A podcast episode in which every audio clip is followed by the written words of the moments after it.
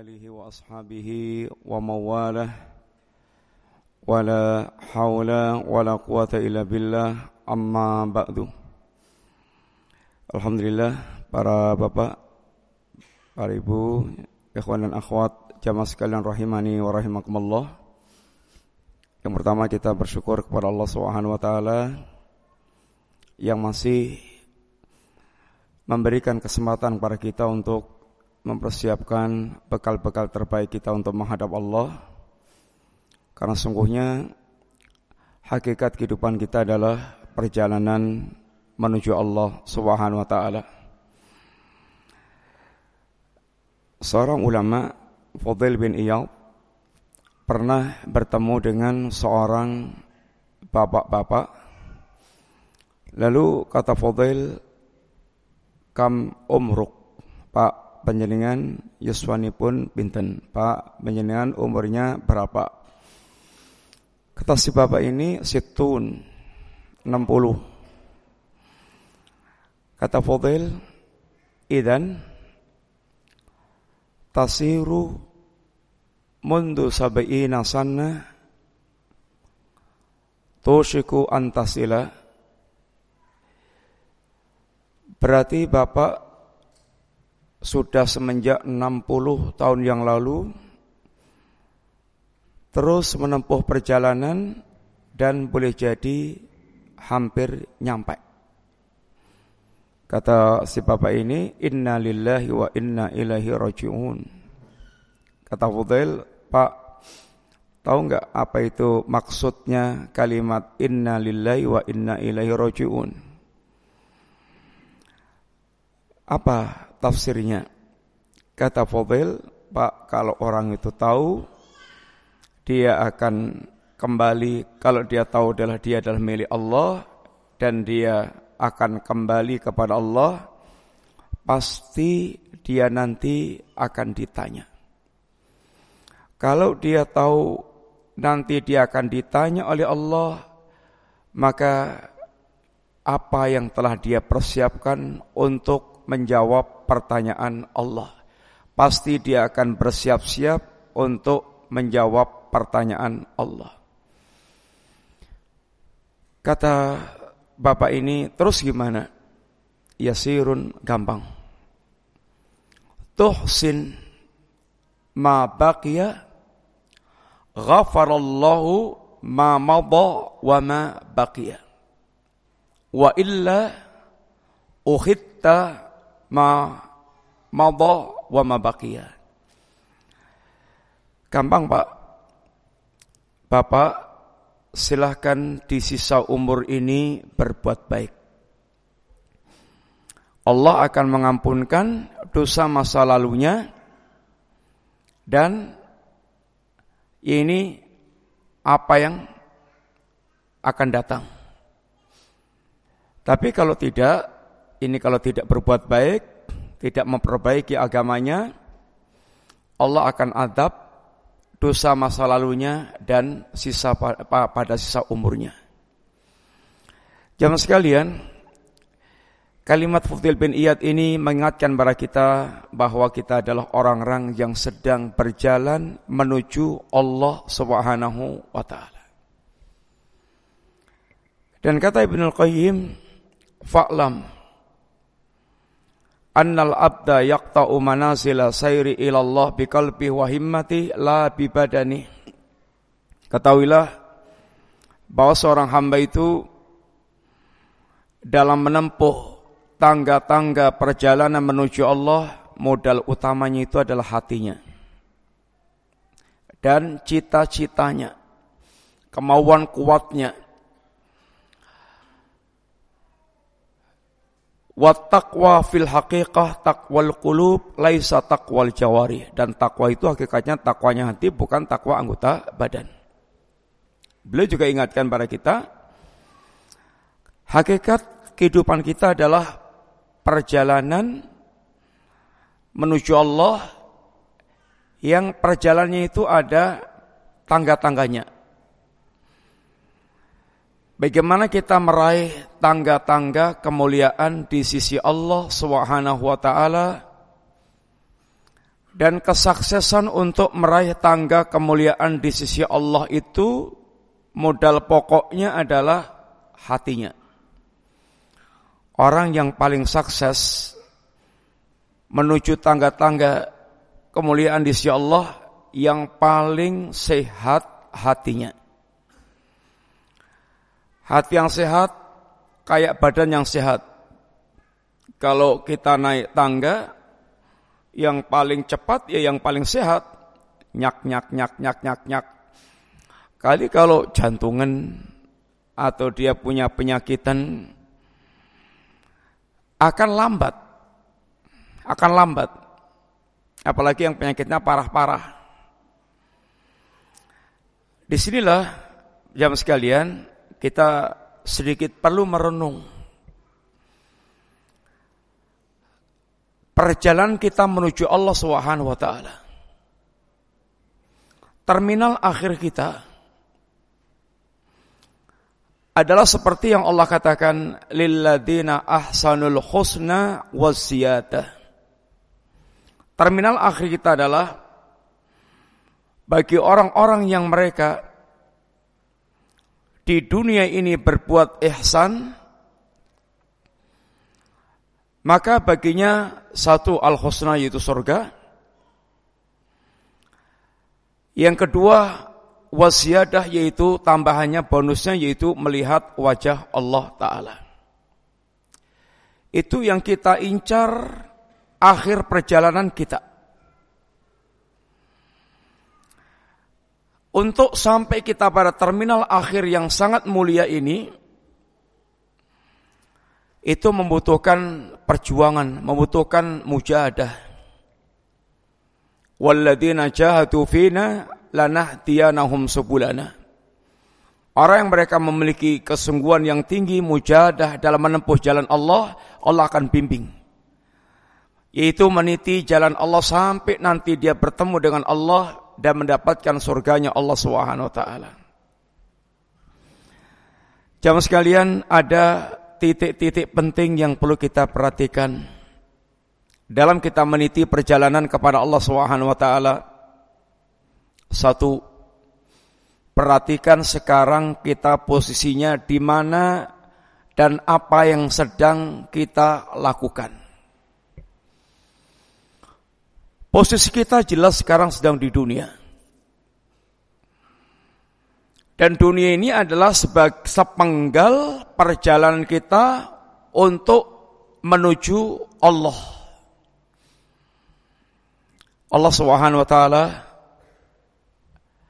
mengingatkan pada kita minkum man yuridu dunya wa minkum man yuridul akhirah. Di antara kalian ada yang menginginkan dunia, orientasinya itu hanya semata-mata dunia. Sebatas dia pandangan hidupnya dan keinginannya hanya semata-mata dunia. Wa minkum man yuridul akhirah dan di antara kalian ada yang menginginkan akhirat. Kita diajak oleh Allah betul-betul memahami hakikat kehidupan dunia yang sedang sekarang kita jalani. I'lamu annamal hayatud dunya laibun walahun I'lamu ketahuilah kalimat i'lam i'lamu berilmulah kalian. Yang kata para ulama ilmu itu adalah idraqus ala ma huwa alih. Ilmu itu adalah mengenal sesuatu sebagaimana hakikatnya sehingga betul-betul tahu persis. Tahu persis. Orang kalau tahu persis itu nggak akan tertipu. Orang kalau tahu persis itu tidak akan tertipu. Dan Allah ingatkan dunia ini adalah mataul gurur. Dunia ini kehidupan yang penuh dengan tipuan. Bagi orang yang mereka tidak faham tentang hakikat kehidupan dunia, dunia hanya akan menjadi tipuan bagi mereka. Orang hanya akan menjadi daftar kesekian orang-orang yang tertipu Kata Allah, ketahuilah, annamal hayatud dunya laipun walahun. Dunia ini adalah permainan dan sendoguro. Kata para ulama, permainan yang melalaikan, yang membuat manusia itu berakhir dengan capek dan nyesel. Capek dan nyesel. Yang kalau kata Ibnu Al-Qayyim Al-Jauziyah rahimahullah taala Muhibbud dunya la yang faku min thalath. Bagi para pecandu dunia, penggila dunia, orang mereka tertipu dengan dunia sehingga tumpuan harapannya itu dia tumpah ruahkan hanya kepada dunia. Penggila dunia itu tidak pernah lepas dari tiga hal. Satu,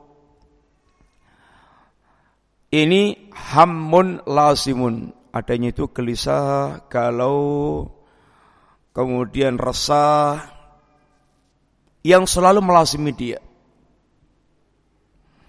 Orang kalau yang dia cari dunia, itu akan gelisah terus. Dia akan dibuat ini mengejar tanpa batas tentang dunia ini. Target mengejar dunia itu mau sampai kapan, sampai mau di mana.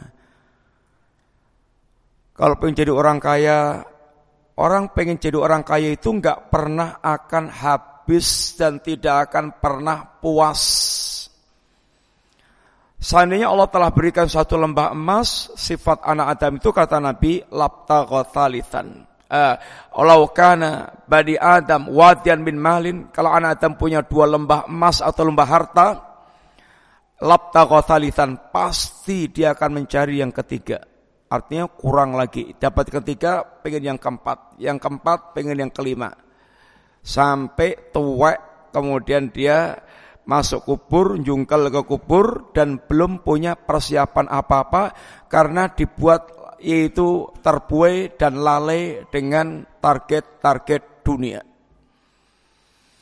Adanya gelisah, membangun usaha, mempertahankan usaha, membikin pesaing dengan para ini pengusaha yang lainnya, itu rata-rata orang-orang yang mereka yaitu berkejar-kejaran dalam perkara dunia itu pasti dia akan dibuat gelisah, galau, takut dan rata-rata penuh dengan kezaliman. Maka kita dilarang untuk tanafus di dunia. Dilarang kita untuk berlomba-lomba dalam urusan dunia karena pasti akan membinasakan. Yang kedua, watak bunda imun kata beliau. Adanya itu capek. Tak tak bunda imun, capek terus. Dunia itu membuat dia capek. Kalau capek fisiknya aja biasanya cepat hilang. Tapi kalau capek hatinya itu susah. Tempat untuk dia mengistirahatkan hatinya fresh itu susah. Itu mbak capek hatinya refreshing, ya mungkin hilang sebentar, tapi capek lagi. Urusan dunia membuat dia ruwet lagi. Apalagi zaman orang rakus untuk yaitu bersaing mendapatkan dunia. Dan biasanya seperti yang Allah katakan, dunia itu membuat dia lalai. Alhaqumut takatsur. Dan kalau sudah lalai dengan Allah, lalai dengan kampung akhirat, lalai dengan kematian, lalai mempersiapkan ya ini kematian, hasilnya adalah wahasratun lantang qadi, dia akan menyesal yang tidak pernah ada itu uh, obatnya. Nyesalnya sudah terlambat. Nyesalnya sudah di kampung akhirat. Dia tinggal memberi, memiliki ungkapan-ungkapan penyesalan yang angan-angan yang tidak mungkin akan terwujud lagi. Kalau Rasulullah SAW juga mengingatkan para para para pengejar dunia, maka nanti dunia hammahu barang siapa yang dunia itu menjadi cita-cita utamanya, fokusnya itu adalah ngejar dunia. Satu, ja'alallahu faqrahu baina ainai, Allah akan jadikan kefakiran itu selalu ada di kedua kelopak matanya. Rumangsani itu rasanya itu melarat terus. Mbok ya sugih mblegedunya sudah kayak apa, itu rumangsani melarat terus karena yang dilihat itu yang belum kecekel. Sehingga terus nguyak, terus yang sudah ngelumpuh itu nggak pernah lagi dilihat dan dinikmati. Yang kelihatan itu yang belum kecekel. Sehingga adanya itu hanya yaitu rugi dan belum dapat. Rugi dan belum dapat. Walaupun untungnya udah banyak. Biasanya satu bulan itu kadang-kadang targetnya umpamanya penjualan 5 miliar. Satu bulan 5 miliar. Terus targetnya ternyata hanya dapat 5 bulan, satu bulan 3 miliar. Katanya bangkrut aku bulan ini. Padahal 3 miliar itu ya sudah membuat orang gelegeen. Tapi ya bilangnya bangkrut saya. Terus nanti kalau sudah dapat 35 miliar, dapat targetnya, dia punya target berikutnya lagi, harus sampai 10 miliar. Sehingga itu ngejar yang kurang dan rumongso rugi dengan yang ya ini tidak masuk target.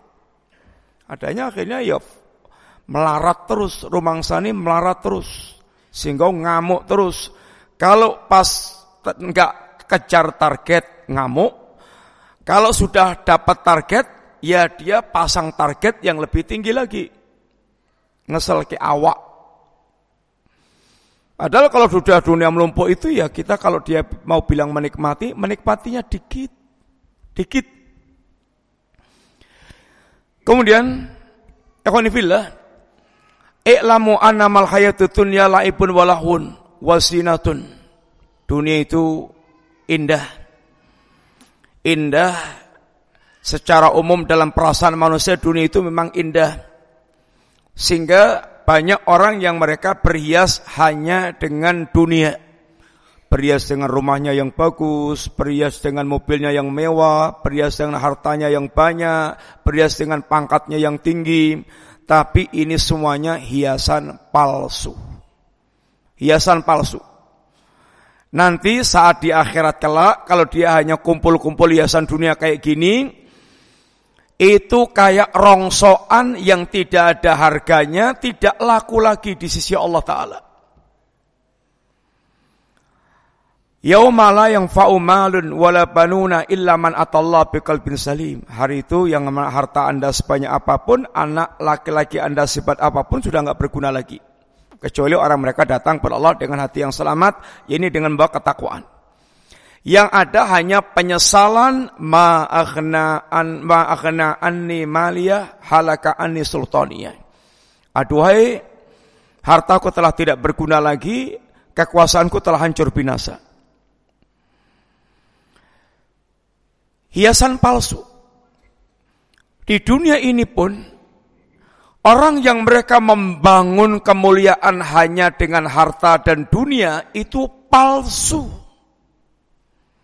Pas Anda kaya, buahnya orang mendekat untuk mengambil manfaat.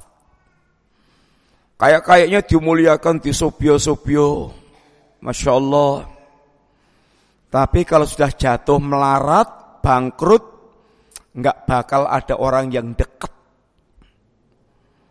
Karena udah nggak ada lagi yang dimanfaatkan. Sehingga kemuliaan yang dia bangun itu palsu. Demikian pula kalau pas menjadi, masih menjadi pejabat, minta maaf. Banyak orang menjilat. Banyak orang yang mereka Masya Allah. Kalau perlu jilatnya sampai kelomoh. Tapi nanti kalau sudah nggak punya jabatan lagi, jadi dibuang ke tong sampah. Nggak ada lagi orang yang mereka dekat lagi. Udah nggak ada yang diharapkan.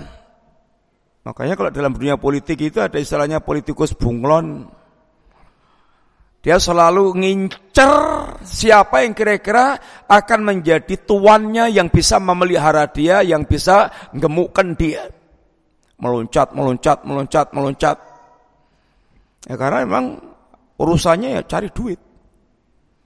golek enaknya. Kata Allah, wasinatun. Wa tafakhurum bainakum. Dan dunia itu isinya rata-rata umu-umuan, umu-umuan, umu tafakhur, bersombong-sombongan, berbangga-banggaan, bersombong-sombongan dengan harta yang mereka miliki, jabatannya, dengan ya urusan-urusan dunia. Kemudian ini watakatsum bainakum fil amwali wal aulad dan banyak-banyakan dalam urusan harta dan anak-anak. Ini yang secara umum manusia lakukan di dunia bagaimana dia memperbanyak urusan hal yang demikian lalu Allah ingatkan Kama thali ghaithin a'jabal kuffaru nabatuh. Kehidupan dunia yang nampak indah bagi manusia ini kayak ini para ini kayak air hujan yang menimpa bumi lalu menumbuhkan tetumbuhan. Umur kesenangan dunia itu kayaknya seumur tanaman. Seumur tanaman. Kama thali ghaithin a'jabal kuffaru nabatuh. Thumma yahiju kemudian fatakun musfaran, thumma yakunu khutama. Ijo sangat nyedepkan pandangan mata, kesengsem, tapi sebentar lagi kuning, kemudian hancur. Itu atau Nabi ungkapkan dengan istilah bunga. Zahrotil hayati dunia.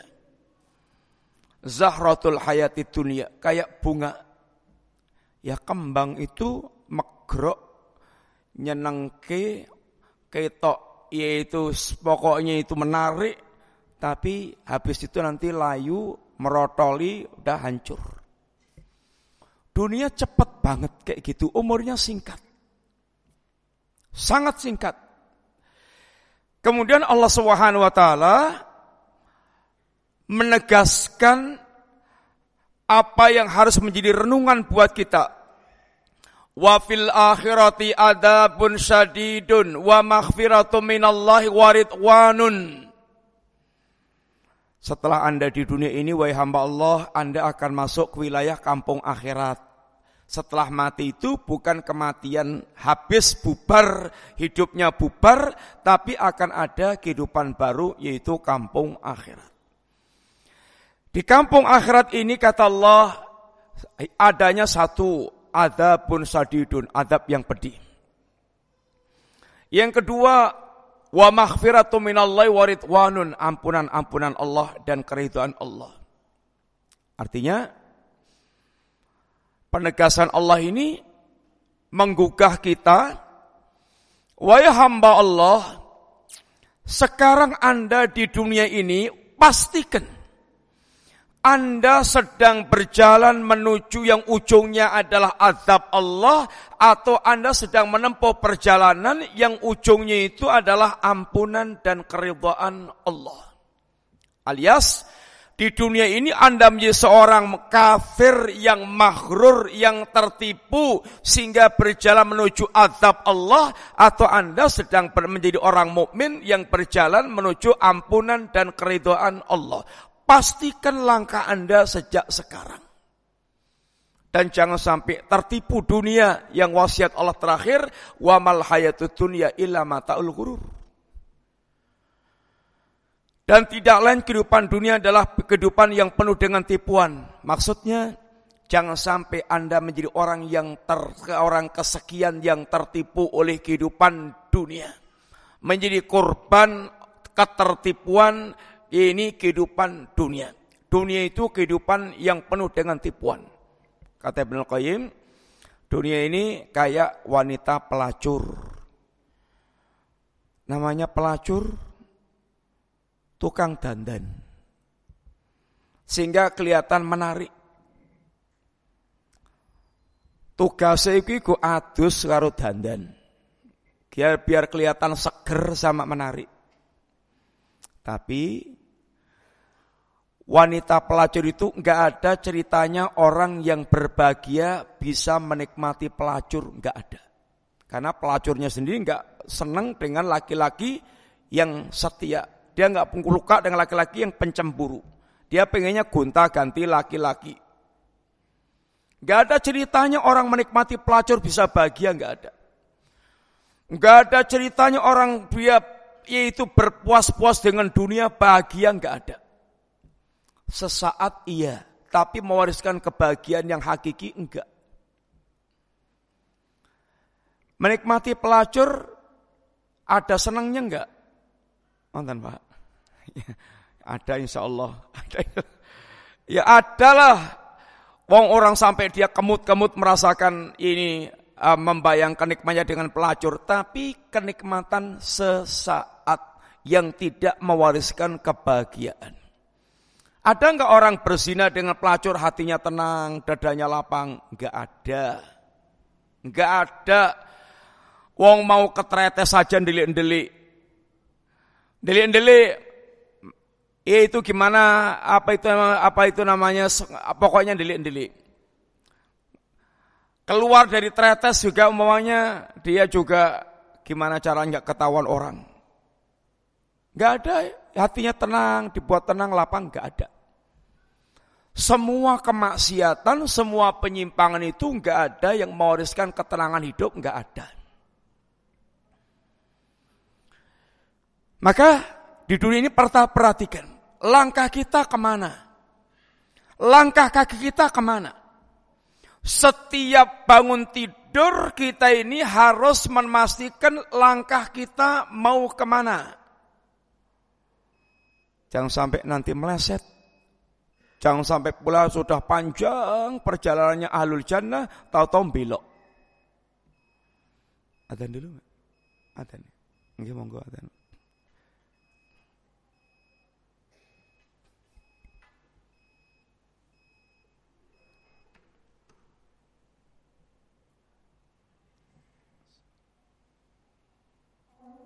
Lanjutkan sebentar ya kawan. Ah, titik yang pertama ini kesimpulannya, ikhwan. Anda di dunia sekarang ini yang merupakan penggalan kita untuk perjalanan menuju Allah Ta'ala ini, apakah Anda berdagang dengan Allah atau Anda berdagang dengan setan? Karena dunia ini adalah pasar perdagangan yang Nabi katakan, Kullun nasi yahdu fabai'un nafsahu famu'tikuha au mubikuha. Setiap manusia itu kayak pedagang berkeluar pagi-pagi dalam rangka untuk membeberkan barang dagangnya, menggelar barang dagangannya. Fabai'un nafsahu, dia jual dirinya.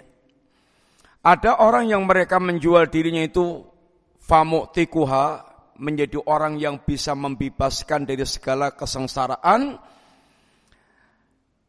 dan ada orang yang mereka famu bikuha hancur. Ada yang mereka untung besar, ada yang mereka bangkrut.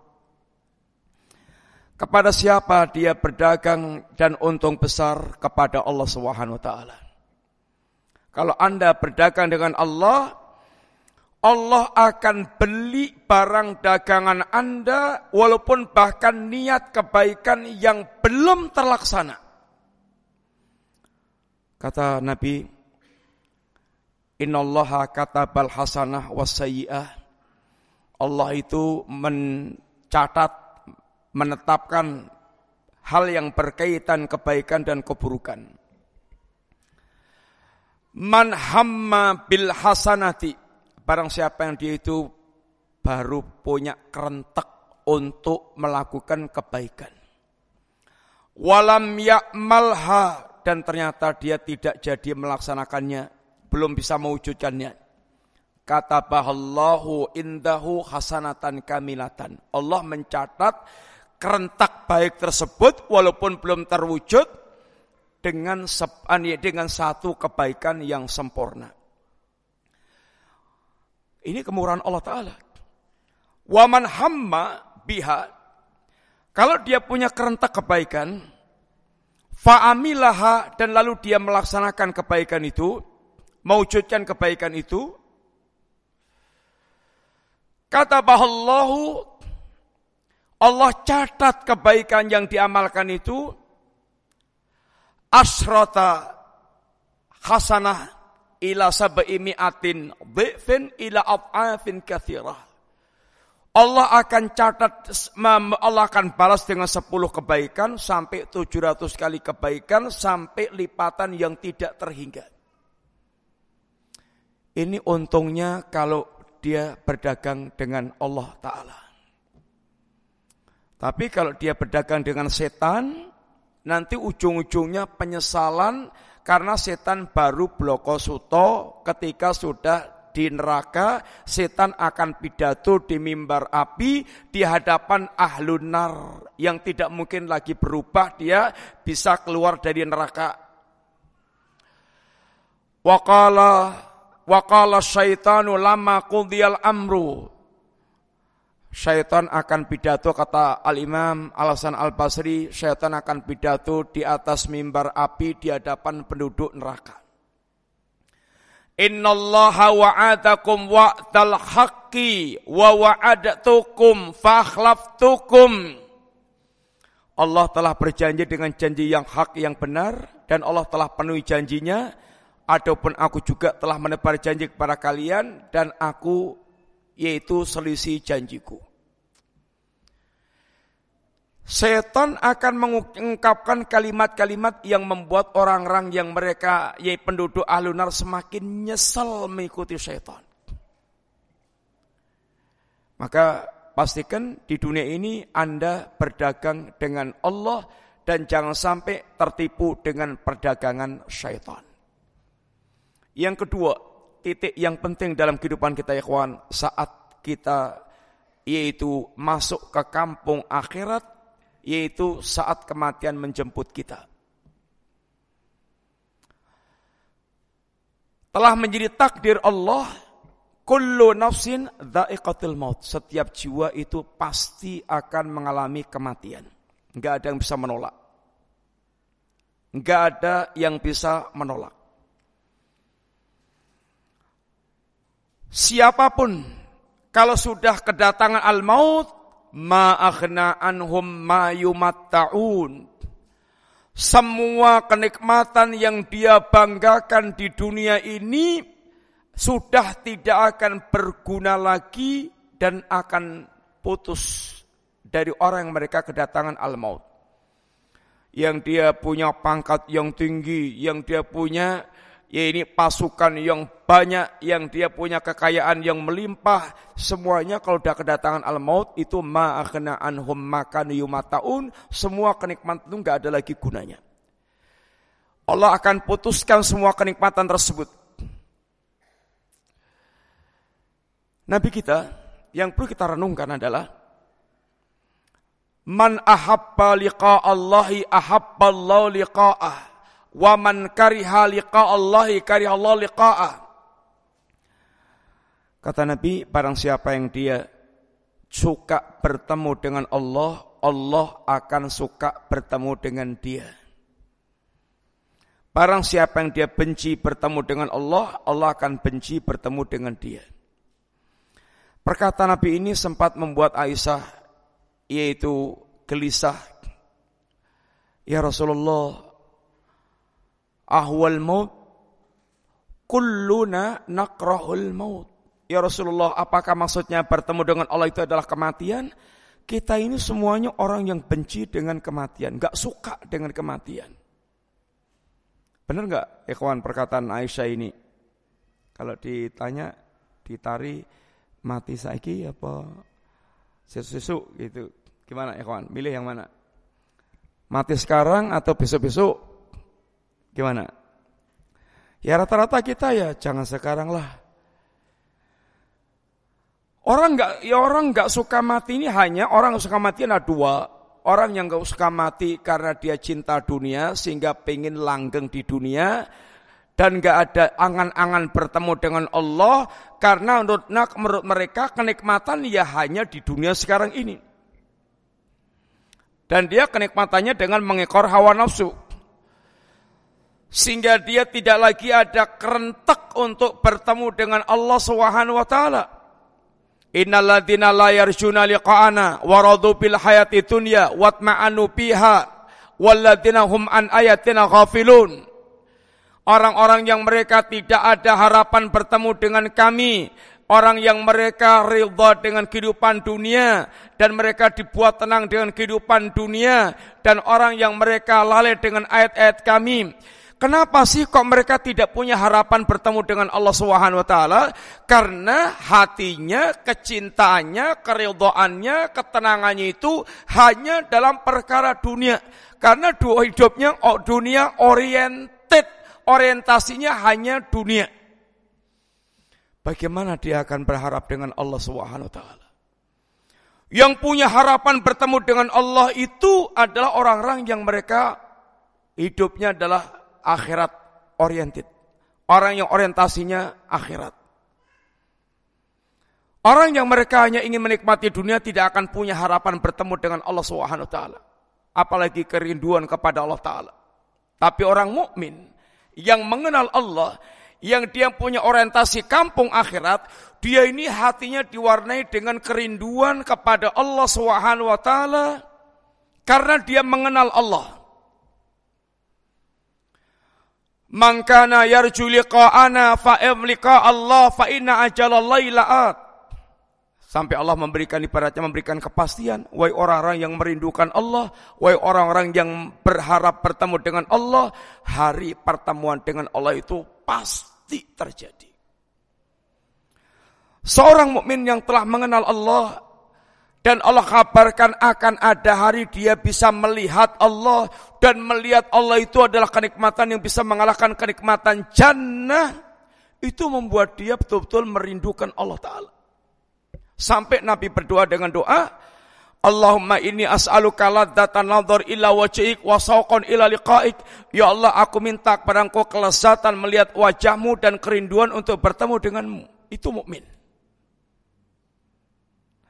Ikhwan, di saat menjelang kematian, di saat menjelang kematian ini ada dua kondisi. Orang yang mereka suka bertemu dengan Allah, ada yang mereka tidak suka bertemu dengan Allah. Ketika Nabi menanggapi perkataan Aisyah, bukan begitu ya Aisyah.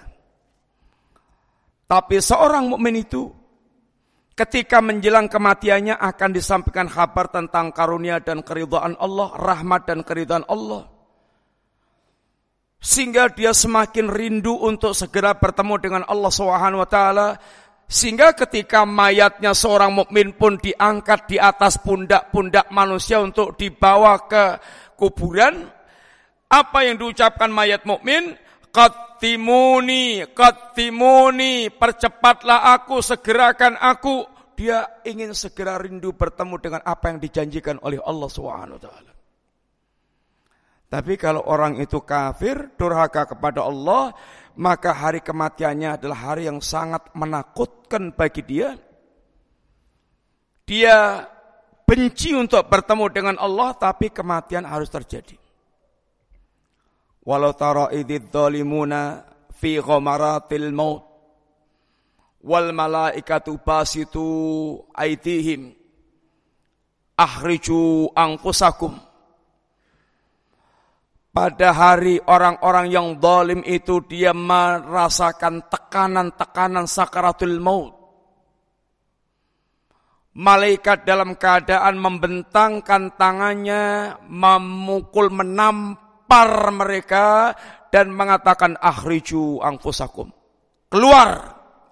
Wahai jiwa yang busuk, keluar Ya ayatul khabithah, ya ayatul nafsul khabithah, wahai jiwa yang busuk, yang keji, keluar. Mau tidak mau harus mati. Mau tidak mau harus dicabut nyawanya. Dan pencabutan nyawa orang kafir, para pendurhaka, seperti besi bersayap, besi bersayap dimasukkan ke kapas yang basah, lalu ditarik. Kejadian yang mesti harus dialami setiap manusia ya ini titik kematian. Pertanyaannya adalah kita mau di golongan yang mana? Kita mau di kondisi yang mana? Kondisi orang yang merindukan untuk segera bertemu dengan Allah, suka bertemu dengan Allah, atau orang yang justru benci bertemu dengan Allah. Tentu pertanyaannya terus gimana caranya supaya kita bisa mengalami kondisi saat bertemu Allah seperti itu di detik kematiannya menjadi orang yang man ahabba liqa Allah. Dikatakan man asya ala syai mata alaih. Bagaimana seseorang itu dia mengalami kehidupan seperti itu dia akan mengalami kematian. Kalau hari-hari sekarang ini ikhwan kita masih hidup kita ada kerinduan bertemu dengan Allah, kita ada kenyamanan dengan salat, ada kenyamanan dengan baca Quran, ada kenyamanan dengan ketaatan, ada kenyamanan dengan meninggalkan maksiat dan itu jalannya seorang mukmin.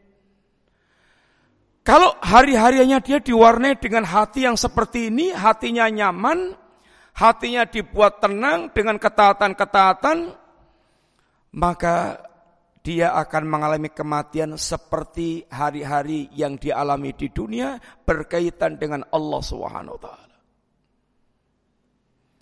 Al-awakhir mirasus sawabik. Kejadian akhir itu adalah warisan dari dari hal-hal yang terdahulu. Sehingga bagaimana Anda akan mengalami kematian menghadap Allah, lihatlah sekarang bagaimana posisi kita saat ini bersama dengan Allah Ta'ala. Suka atau benci. Kalau disuruh bertauhid, suka atau benci. Kalau disuruh untuk mewujudkan sunnah, suka atau benci. Kalau disuruh untuk salat, suka atau benci. Kalau disuruh baca Quran, suka atau benci. Ini standar yang akan menjadikan seorang bagaimana atau apa yang akan dialami saat detik-detik menghadap Allah Ta'ala. Saat di alam barzah, alam barzah itu ada fitnatul qabri, ada adabul qabri, ada nikmatul qabri. Bagaimana orang keadaannya ketika ditanya oleh Allah fitnah kubur, pertanyaan man rabbuk, wa madinuk, wa manabiyuk. Tidak akan bisa menjawab pertanyaan ini kecuali orang yang mereka di dunia memiliki akidah yang benar. Dia memang menyembah Allah, memang dia betul-betul menjalankan ajaran Islamnya, memang dia menjadikan Nabi sebagai panutan dalam kehidupannya. Sekedar ucapan nggak akan bermanfaat. Orang munafik itu kalau soal ucapan itu top markotop sangat menakjubkan. Wa idza ra'aitahum tu'jibuka ajsamum kalau Anda saksikan jasadnya, tampilannya itu menakjubkan, mengagumkan. Wa iyyaqulu tasma' liqaulihim kalau dia ngomong itu pasti Anda akan dengarkan. Tapi ini semuanya sekedar tipuan tampilan lahir yang tidak ada dalam hati mereka. Yakuluna bi afwahihim. Mereka hanya mengucapkan dengan lesan-lesan mereka. Malaysa fi kulubihim. Apa yang tidak ada dalam hati mereka. Yuhadi'una Allah wa rasul walladzina amanu. Mereka dengan tampilan zahir inginnya menipu Allah dan menipu kaum mukminin. Tapi tentu enggak mungkin. Maka karena itu hanya ucapan lesan yang tidak sampai tembus ke dalam hati, hanya penampilan zahir untuk sekedar menipu. Oh, kata Allah, innal munafikina fitarkil asfal minan nar. Dia orang yang akan berada di keraknya neraka. Dan ketika menghadapi pertanyaan malaikat di alam barzah, dia termasuk yang menjawab dengan ha ha la adri, ha ha la adri. Padahal dia di dunia fasih. Fasih. Sangat menakjubkan tampilannya fasih kalau ngomong bahasa Arab juga bisa fasih juga. Tapi kalau dia masuk golongan orang-orang munafik, maka dia termasuk orang tidak bisa menjawab pertanyaan dua malaikat. Ini membutuhkan keseriusan di dalam dia beragama. Apakah dia betul-betul mentauhidkan Allah? Apa betul-betul dia itu beritibak kepada Nabi? Apa dia betul-betul yaitu memang menjalankan ajaran Islam? Belajar dan menjalankan ajaran Islam. Saat dibangkitkan dari alam barzah ikhwan, manusia menikmati alam barzah ila yaumi yub'atsun.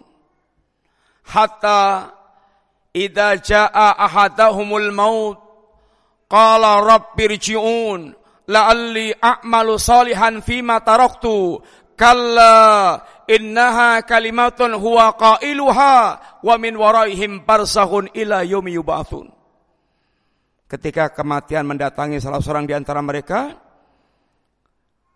maka satu-satunya yang mereka minta ketika kedatangan al-maut Rob birji'un, Ya Rob kembalikan aku ke dunia, Ya Rob, Ya Rob kembalikan kehidupanku, Ya Rob, la'ali a'malu salihan, aku pengen beramal soleh. Kata Nabi, kata Allah, enggak. Enggak bisa lagi kembali ke dunia. Allah sudah menegakkan hujah untuk kehidupan manusia. Di antara hujah Allah adalah umur dan tanda-tanda yang Allah berikan kepada kita. Wahum yastarikhuna fiha. Mereka ketika menjerit dari tengah jahanam, mereka katakan, Rabbana akhrisna na'mal salihan ghairal ladhi kunna na'mal. Ya Rabb, keluarkan kami. Ya Rabb, kami akan beramal saleh yang dulu tidak aku amalkan. Apa kata Allah? awalam nu amirkum ma yatadakkaru fihi man tadakkara wa ja'akumun nadir. Apa memangnya kami belum memperpanjang umur kalian? Panjangnya umur ini akan menjadi hujah bagi Allah. Dan orang semakin panjang umur itu, Allah semakin tidak memberikan udur. A'darallah, Allah akan memberikan udur kepada manusia hatta balaga sitina sana. Sampai dia umur 60. Kalau sampai umur 60 kok masih dia berbuat maksiat, masih berbuat ini buruk, tidak ada udur lagi. Artinya semakin tua itu semakin Allah nggak memberikan udur. Awalam nu'ammirkum ma yatadakaru fi man. Apakah kami belum memperpanjang umur kalian yang di umur ini Anda bisa merenung. Bagi orang mereka suka mengambil pelajaran akan merenung. Renungan-renungan tentang umur kita harus selalu kita lakukan. Kita ini semakin bertambah hari kehidupan kita, semakin berkurang jatah umur kita, dan kita semakin habis waktunya dan akan segera kembali kepada Allah Ta'ala. Wajah aku nadir. Dan apakah belum datang pula kepada kalian yaitu utusanku. Yang memberikan peringatan. Kata para ulama, nadir itu satu bentuknya rasul yang Allah utus. Yang menyampaikan hujah risaliyah, hujah risalah. Yang kedua bentuknya uban. Uban. Sudah dibuat Allah putih rambutnya, dibuat Allah putih yaitu uh, semuanya Harusnya dia mulai merenung, oh saya sudah mulai tua. Saya sudah mulai harus fokus untuk menghadap Allah Ta'ala. Sehingga jadi renungan-renungan bagi dia. Ini adalah di antara hujah Allah Subhanahu Taala. Manusia ketika mereka kedatangan al-maut ucapannya Rabbir Rabb, eh, Rabbir ji'un la'ali amalu salihan fi taraktu. Rabbana akhrisna na'mal salihan khairal lati kuna na'mal. Dia akan menikmati selanjutnya ke alam barzah. Wa min waraihim barzahun. Dia akan berada di alam barzah. Ila yaumi yub'atsun sampai nanti dia dibangkitkan oleh Allah Subhanahu wa taala. Saat kita dibangkitkan Allah ada beberapa kondisi yub'atsullah yab'atsullahu atau yub'atsu abdun ala makana ala mamata ali hamba akan dibangkitkan Allah sesuai dengan kondisi ketika mereka mati kalau diglobalkan ada yang bertakwa, ada yang mujrim, ada yang fajir. Yang Allah katakan wa nahsuru wa nahsurul muttaqina ila rahmani wabda wa nasuqul mujrimi wa nasuqul mujrimina ila wirda Adapun orang bertakwa akan kami yaitu himpun menghadap Allah dalam keadaan dia seperti duta yang dimuliakan Allah. Seperti duta yang dimuliakan Allah. Naik kendaraan, dimuliakan Allah, diselamatkan dari bencana-bencana, yaitu saat Yaumul Ba'ath. Tapi kalau dia mujrim, maka Allah akan kirim ke jahanam dalam keadaan dia penuh dengan kehausan. Kalau Nabi katakan yusarunas salah satu asnaf manusia akan dihimpun digiring menghadap Allah dalam tiga golongan sinfun rokbanun uh, sinfun rokbanan wa sinfun ini musyad wa sinfun ala wujuhim ada kelompok yang mereka digiring menghadap Allah dalam keadaan di atas kendaraan, ada yang mereka berjalan, ada yang mereka bahkan di yang berjalan dengan sungsang dengan wajah-wajah mereka. Ini semuanya berkaitan dengan kondisi bagaimana kita menjalani kehidupan sekarang di dunia ini. Sampai nanti ada pengadilan Allah, sampai nanti ada ya ini catatan amal manusia yang Allah akan berikan kitab kepada manusia dan masing-masing akan tahu alamat kebaikannya. Fa amma man utiya kitabahum biyamini. Adapun orang-orang yang Allah berikan kitab dengan tangan kanannya, fayaqul dia akan mengatakan, "Ha umuqra'u kitabiyah." Kawan-kawanku ini kitab catatanku. Ini amal dakwahku, ini amal salatku, ini amal infakku, ini amal ini puasaku dan seterusnya dia berbangga dengan kawan-kawannya. Kenapa? Dia catatannya bagus. Isi catatannya bagus. Inni dhanantu anni mulakin hisabiyah. Karena di dunia aku yakin seyakin-yakinnya akan ada hari audit, akan ada, ada hari hisab di mana Allah akan merekap semua amalan manusia. Maka sekarang ini mukmin yang yakin bahwa dia akan nanti mendapatkan catatan-catatan amal, maka dia akan ukir, akan dia tulis lembaran-lembaran kehidupan itu dengan amal-amal terbaik. Dia akan setiap hari akan dia tulis lembaran-lembaran kertas harian dia, kehidupan dia dengan catatan-catatan yang baik. Keyakinan tentang yaumul kiamah, keyakinan tentang yaumul akhir ini akan menjadi dorongan kuat untuk, untuk orang dia beramal. Tapi kalau nggak punya keyakinan tentang yaumul akhir, itu akan membuat orang males dan mengikuti syahwat tanpa yaitu dia pedulikan dengan aturan-aturan agama. Makanya pendidikan Nabi yang pertama kepada manusia adalah mengenalkan Allah, mengenalkan kehidupan ba'dal mamat, kehidupan setelah kematian, karena itu akan menjadi menjadi pondasi orang untuk beramal dan itu akan menjadi warna kehidupan dia. Inni dhanantu anni mulakin hisabiyah fawa fi isyatin radiyah fi jannatin aliyah sekarang dia berada dalam kehidupan yang diridhai oleh Allah di surga yang tinggi, surga tinggi. Dan surga adalah ini barang yang mahal dan tidak akan berani membeli barang mahal ini kecuali orang yang mereka berselera tinggi. Hanya orang yang mereka seleranya tinggi yang akan sanggup untuk membeli barang yang nilainya mahal. Ibnu Qayyim katakan, roh manusia ini kacawalah seperti barang yang berputar. Ada yang mereka tajulu haulal ars, ada yang berputar di sekitar ars.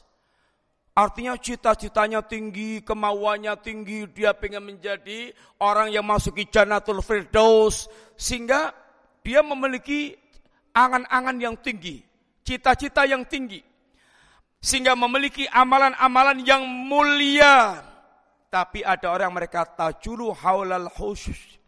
Tajulu haulal khusus beredarnya itu ngublek di sekitar hos. Apa itu hos? WC. Jumbleng kalau dalam bahasa Arab, bahasa Arab, bahasa Jawanya dulu. Jumbleng. Ngelutaknya itu di sekitar jumbleng. Barang-barang kotor, jorok, rendahan. Hari ngengennya itu hanya hal-hal yang rendahan, yang rusak, maksiat, syahwat, Dan termasuk haulal hus adalah orang yang mereka angan-angannya hanya terbatas pada dunia karena dunia dikatakan dunia adalah rendah dan ya ini hina. Adapun orang yang mereka itu menerima kitab catatan amal dengan tangan kiri. Wa man utia kitabau bisimali. Adapun orang mereka menerima kitab catatan tangan dengan ini dengan tangan kirinya maka mereka mengatakan, Ya laitana, ya ya ya ya laitani lam adri kitabiyah. Aduh celakanya aku seandainya aku tidak menerima kitab catatan ini. Walam adri ma hisabiyah dan aku tidak tahu kalau akan ada hari hisab seperti ini. Sehingga di dunia dia losdol yaitu melakukan amal apa pun tanpa ada kendali yang penting syahwatnya keturutan. Sampai nanti ikhwan hamba kemudian meniti sirat, kemudian Allah apakah selamatkan sampai dia menempati jannah atau dia kemudian yaitu meluncur ke lembah jahanam, ini semuanya perjalanan yang sangat panjang untuk kita menghadap Allah. Sehingga di antara perkataan Ali bin Abi Thalib ini di antara ciri ketakwaan itu adalah wal istidadu liyaumir rahil yaitu dia akan senantiasa bersiap-siap yaitu manja, mang, itu bersiap-siap untuk hari perjalanan yang sangat panjang. Sehingga jadilah orang yang cerdas dalam hal ini yang ketika Nabi ditanya ya Rasulullah ayil mukmini akyas ayil mukminina akyas mukmin yang cerdas itu yang kayak apa ya Rasulullah kata Nabi aktsaruhum lil mauti dzikra wa ahsanuhum lima ba'tau istidadat Orang yang cerdas itu adalah orang yang banyak mengingat kematian dan orang yang mereka paling baik persiapannya menghadap Allah Subhanahu wa taala. Pembicaraan tentang ini sangat panjang banget, kita ringkas, kita cuplikkan sekedar mengingatkan kita semuanya. Untuk selalu kita punya kesadaran bahwa kita ini adalah hamba yang sedang terus meniti perjalanan menghadap Allah Subhanahu wa taala sehingga mudah-mudahan Allah Subhanahu wa taala memberikan taufik kepada kita sekalian untuk senantiasa menyadari kita membutuhkan persiapan serius untuk menghadap Allah.